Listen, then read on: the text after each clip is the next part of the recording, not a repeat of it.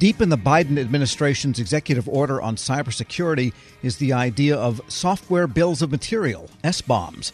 The order gave the Commerce Department the task of issuing guidance for software supply chain security, and one detail asked industry to provide comments to the National Telecom and Information Administration regarding SBOMs.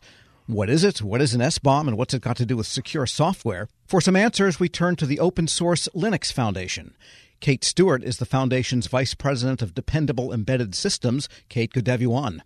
Thank you very much for inviting me. And David A. Wheeler is the Foundation's Director of Open Source Supply Chain Security. Mr. Wheeler, good to have you. Thank you very much. It's great to be here. All right, so let's begin with the beginning. What is an SBOM? I think a lot of buyers think software is mostly a bill of goods, but it's actually a bill of materials. Ms. Stewart? Yeah. So a software bill of materials is effectively a list of components what's in your software, what are your ingredients, and then how do they relate to each other? There's a lot of dependencies that are sitting in the supply chain right now. And being able to articulate the dependencies from one software component to another software component helps you understand the risk level. Now, this is all part of making software and what software you're using more transparent, which has other use cases as well.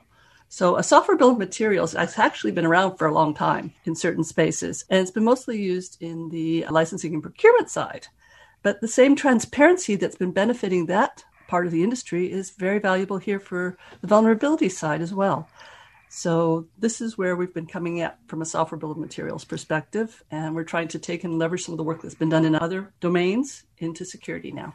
And given your title as Vice President of Dependable Embedded Systems, I guess this applies both to packaged software developed to do a function and run on a server somewhere as it is in, say, military type systems where it is inherent in a black box on a platform somewhere. Yeah.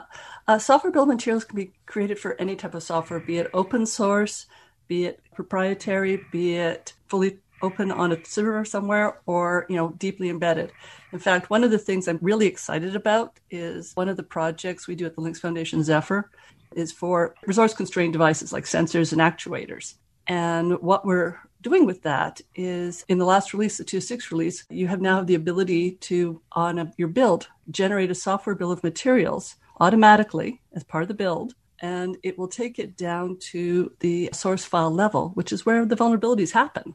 You know, the components are one thing, but how they've been built, how they've been configured, all that information is kind of key to understanding you know are you vulnerable or not can you be exploited or not and so seeing that we can get this automated is really quite exciting, and there's a proof out there. And then the Yocto project, which is another Linux Foundation project, is doing effectively embedded distros that a lot of things depend on, sure. and it's focusing on figuring out how we can get this all automated as part of their builds too. And David, can you see into an SBOM when software is compiled, or do you have to look at it at the component stage before it's actually, you know, runtime ready? Let's say. I think the goal here is so that suppliers provide the SBOM information it's possible as a receiver to determine what the ingredients are in some ways, but it can be a challenge.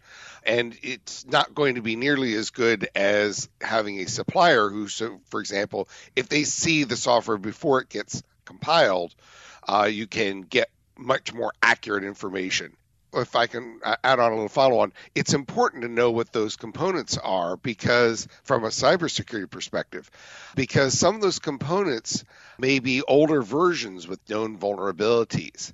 And without having visibility into that, it's very, very easy for a recipient of software to have a lot of vulnerable components without realizing that these are old, obsolete, components with known vulnerabilities. And I think, although there are other reasons to have SBOMs from a cybersecurity perspective, that I think is one of the key uses here.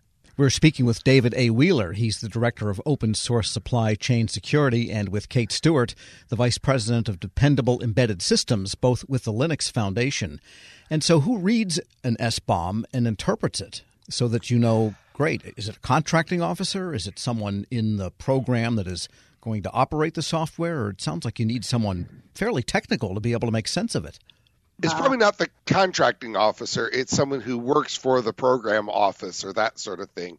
Generally, you would use tools to read these things. You, you, I mean, you could have a human certainly can read this data, but normally you would take this data and run into tools to answer questions like, for example, are there known vulnerabilities? If you didn't give me everything, what did you give me? What did you say I'm going to stop giving? And that both of those answers can give you answers about risks. There's other information too, such as, for example, what licenses does it contain, so that you can determine is that compatible with my use. And there is something called the Software Package Data Exchange, SPDX. And let's go into a little bit more about that and how that can be useful to a buying agency.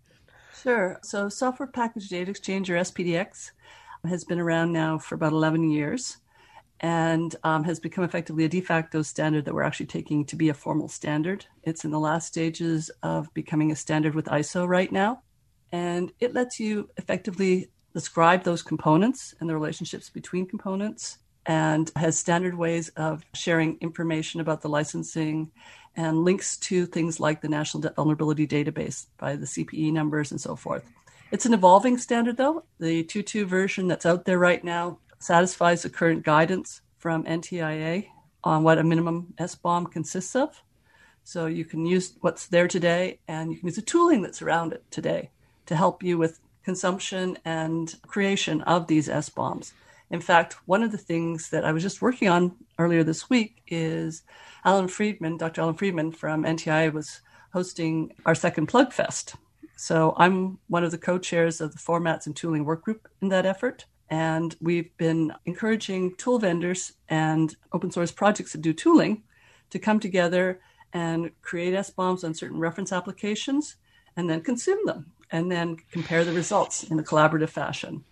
And so we're trying to do this so we can harden up and figure out best practices. So, would a best practice roughly consist of, let's say, the buying agency specifying to contractors that the SBOM shall be part of this acquisition and that it shall conform to the standard as defined And there's an ISO standard, there is mm-hmm.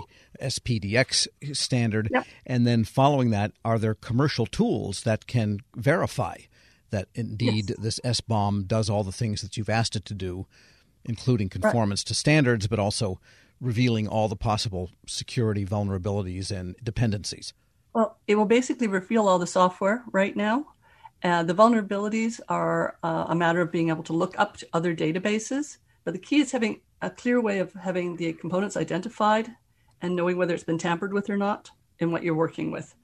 And once you have that, then you can use the additional information to augment the knowledge base effectively and risk analysis. And, and are there open source tools that you can use that can help you build this verification system? Because trust is great with suppliers, but most agencies want to verify.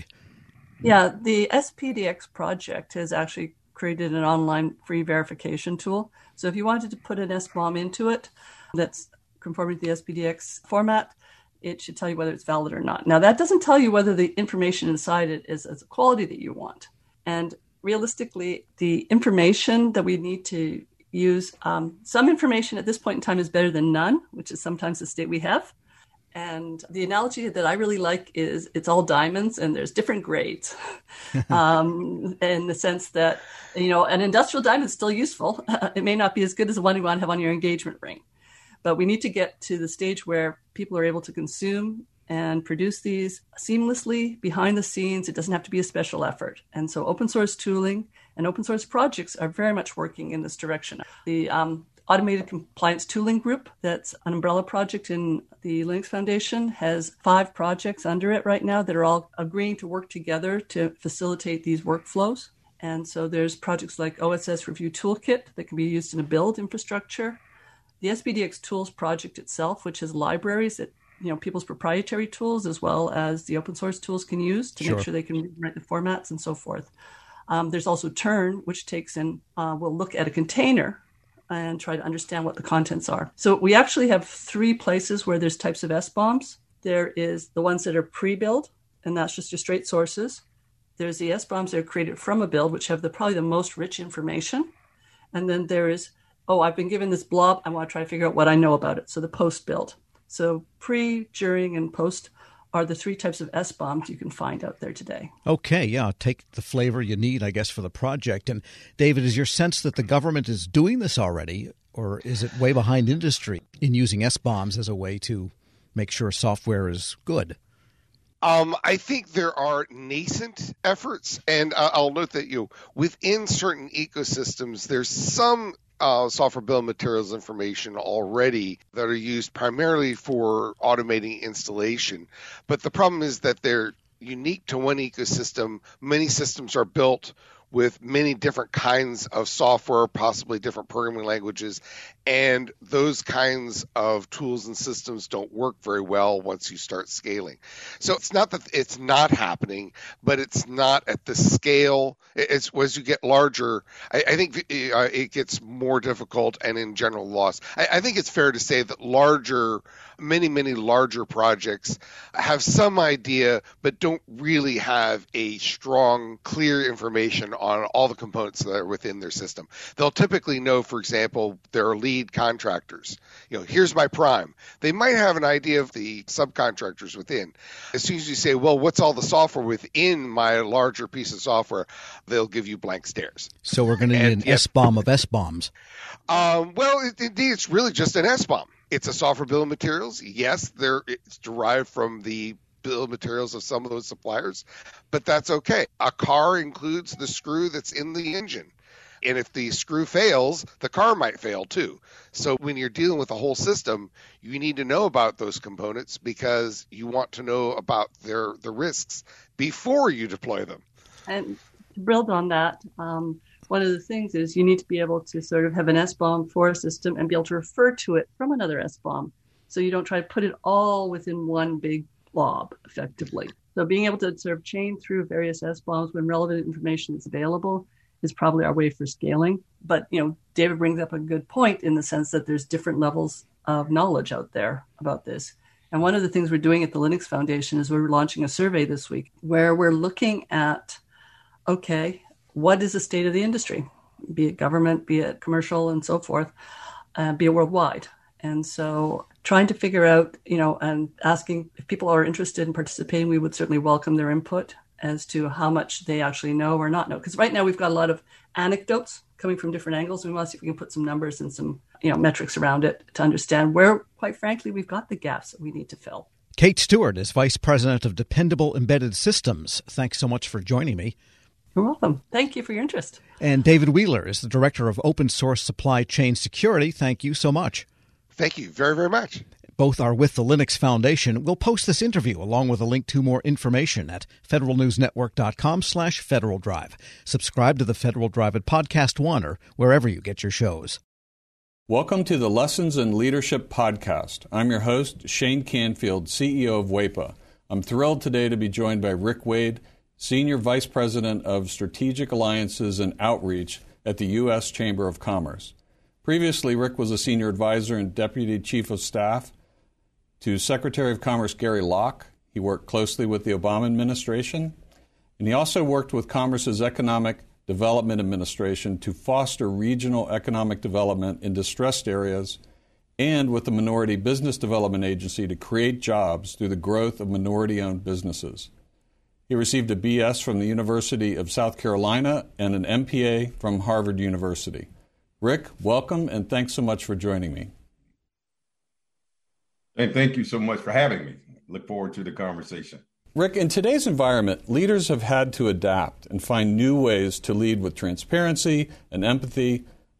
But can you tell us a bit about how you've adapted your leadership style? You know, this past year has, clearly uh, presented some unique challenges that uh, certainly me uh, or I, as a leader, uh, have had to adapt. Uh, you think about a pandemic, for example, that has uh, placed us in probably one of the most challenging circumstances is sort of lead in a virtual world now. I've not been in my office for nearly a year. And, and the idea that we don't have the human interaction uh, which I think is very important when you think about the I- empathy that is a, a, very important value of leadership. So, trying to lead from a virtual uh, environment, Shane, and be empathetic and be sensitive to the needs of others has presented terribly difficult challenge. One of the other defining uh, moments, I think, in our time uh, that has dictated uh, a change in leadership, if you will, uh, was the murder of George Floyd. I think it created a whole different consciousness uh, in America and certainly within me uh, about the importance of being empathetic in, in, in the way I lead. to be inclusive, to be to, to lead in a way uh, in which you're very sensitive to the impact of your decisions uh, on those on others uh, across our community. So it certainly has been a challenging year to adapt, but I'm happy to say that I'm still here and we're moving forward. Perfect. Throughout your career, what have been some pivotal moments or lessons learned that have shaped the leader that you are today? You know, there have been so many moments, Shane. I, you know, I grew up in rural South Carolina. Uh, quite honestly, at a time when I, I mean, I saw what legal segregation was. I mean, I, I wasn't able to go to an integrated school until middle school, being bused across town. And I remember, as strangely as it may sound, uh, in 1979, I wanted to run for vice president of my student body at Lancaster High School, a rural school. And I had to run on the ballot as vice president black, literally. And there was another candidate who ran as vice president white. And the irony of that story uh, is that the following year, I ran for president and I won overwhelmingly. That was a lesson for me in leadership. And, and the lesson there was, you know, perseverance, uh, have the tenacity, uh, have a vision, and overcoming barriers.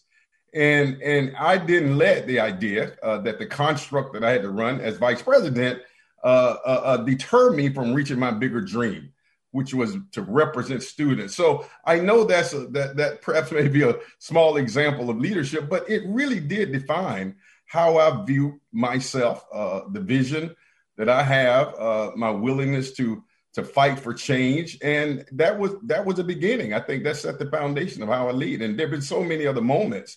Uh, one of the most defining moments for me personally was uh, the, the, the, the massacre at Mother Emanuel Church in Charleston, South Carolina. A very close friend of mine, Senator Reverend Clementa Pinckney, who lost his life. And, and it, it conjured up, again, these issues of how deep the divide in terms of race in America is. And but it also inspired me to lead even more and to lead harder and to lead with diligence and vigilance uh, to help close that divide.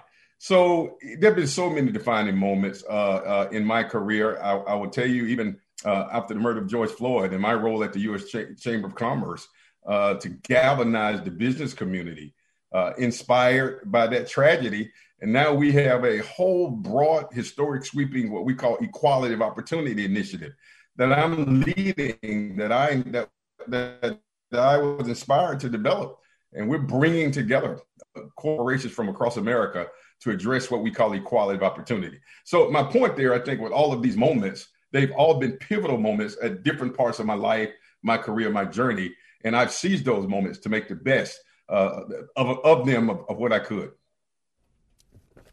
It's fantastic. It's a great, great answer. Many stories. Thank you very much for sharing that. Um, who is the most impactful leader in your life, and what quality did you admire about them? You know, I, again, I, I can't say that I had, I had just one, but I would tell you the one person who uh, who had whose historical leadership has inspired me the most, and that is the leadership of Dr. Martin Luther King Jr. And there's so many attributes there that are consistent with my values. But the one, the one part of his leadership was vision. And I, I mean, the idea that you can have a dream, which we often define and think of his big I have a dream speech. But I think that's a really important attribute of leadership, Shane, that you can sort of see beyond the challenges of today and see a better future for people and for yourself. So the, the idea that leaders have vision uh, despite the challenges. It's seeing a forest despite the trees. It's seeing an opportunity despite the barriers. And that that attribute, I think, is one that that I embody. I mean, I, I am very optimistic, uh, despite the challenges, despite the circumstances. So the whole notion of vision uh, was a very important attribute that I I learned and that I've tried to emulate from the leadership of Dr. King. Wow, fantastic. And as someone who's got an extensive background in federal service uh, and out of federal service, what advice would you give to feds looking to develop leadership skills? And, and you can talk about mid career, senior career, early career. Um, what comes to mind there? Yeah, listen, I mean, you're aware that I had the, the, the fortunate opportunity. We didn't have a Secretary of Commerce when uh, President Obama, uh, of course, I served as one of his senior advisors, was inaugurated. And the president asked me to go to the Department of Commerce to hold the fort down. And that was one of the most exciting experiences in my entire career. Not just for the title and, and, and the wonderful experiences, but I understood the value of federal employees. And, and folks forget sometimes, Shane, that we political appointees, we come and go. But the folks who, who are grinding every day, who are at their desk no matter rain, sleet, or snow, uh, who bring innovations, but yet don't don't get the credit for it because the political appointees get all the credit. I think I learned something about the humility of, of being a leader. Uh, and and and and I, I, I built so many friends who were federal employees, not just at the manager level, but the frontline workers, the administrative assistants. And I was very deliberate. I mean, one of the things that I was most proud of, strangely enough, I was that guy, even though I was senior advisor to the Secretary of Commerce, and I, I, my office was on the floor at the top floor. We call it the blue carpet, Shane. But I made a deliberate point to go eat in the cafeteria every day, as many days as I could, just to sit down and talk with employees. And I grew from that. And and and there were so many times where I took their ideas back to the blue carpet and said, and I told the Secretary Locke, you got to go down and sit down and talk with regular, common, everyday folks. They're in the cafeteria, not in the dining room on the blue carpet. And so he started doing that. So the, the point is, I think for me, the advice that I would give is to continue to do the hard work. I do think that we should do a better job in government in providing the kind of admiration for those workers as we do the high level appointees. And, and that may be something that, uh, that I'm looking to work on myself uh, to help continue to advocate for our federal employees. Uh, they, they, those are hard workers. That's where the work gets done. And, um, and, and, and so I think that's a lesson for me. If there was some advice and counsel I could give, is to continue to do your work, but we have to do our work as leaders of these agencies to create ladders uh, of success and, and, and reward and admiration for the hard work that they do. Rick, thank you very much. You've inspired me. These are tremendous insights and stories. Uh, I love every single one of them. You've got a fascinating journey in leadership yourself. And thank you very much for sharing that with us today. Well, thank you for the opportunity. Thank you. I'm Shane Canfield, CEO of WEPA. Thank you for listening to today's Lessons in Leadership podcast. And until we see you next time, take good care. Helping your employees learn new cloud skills helps your business become more agile, more resilient, and more secure. Not helping employees learn new cloud skills causes your business to become less agile, less resilient, less secure, less innovative, less profitable, and, well, ultimately less of a business. Don't become less of a business. Try Pluralsight and get your employees everything they need to learn new cloud skills. Learn more at pluralsight.com/vision. Grab a 30-day free trial of Live by Live Plus, and you'll get unlimited skips, commercial-free music, and all of the podcasts and live streaming events you can handle. Visit livexlive.com slash podcast one to learn more and start your free trial.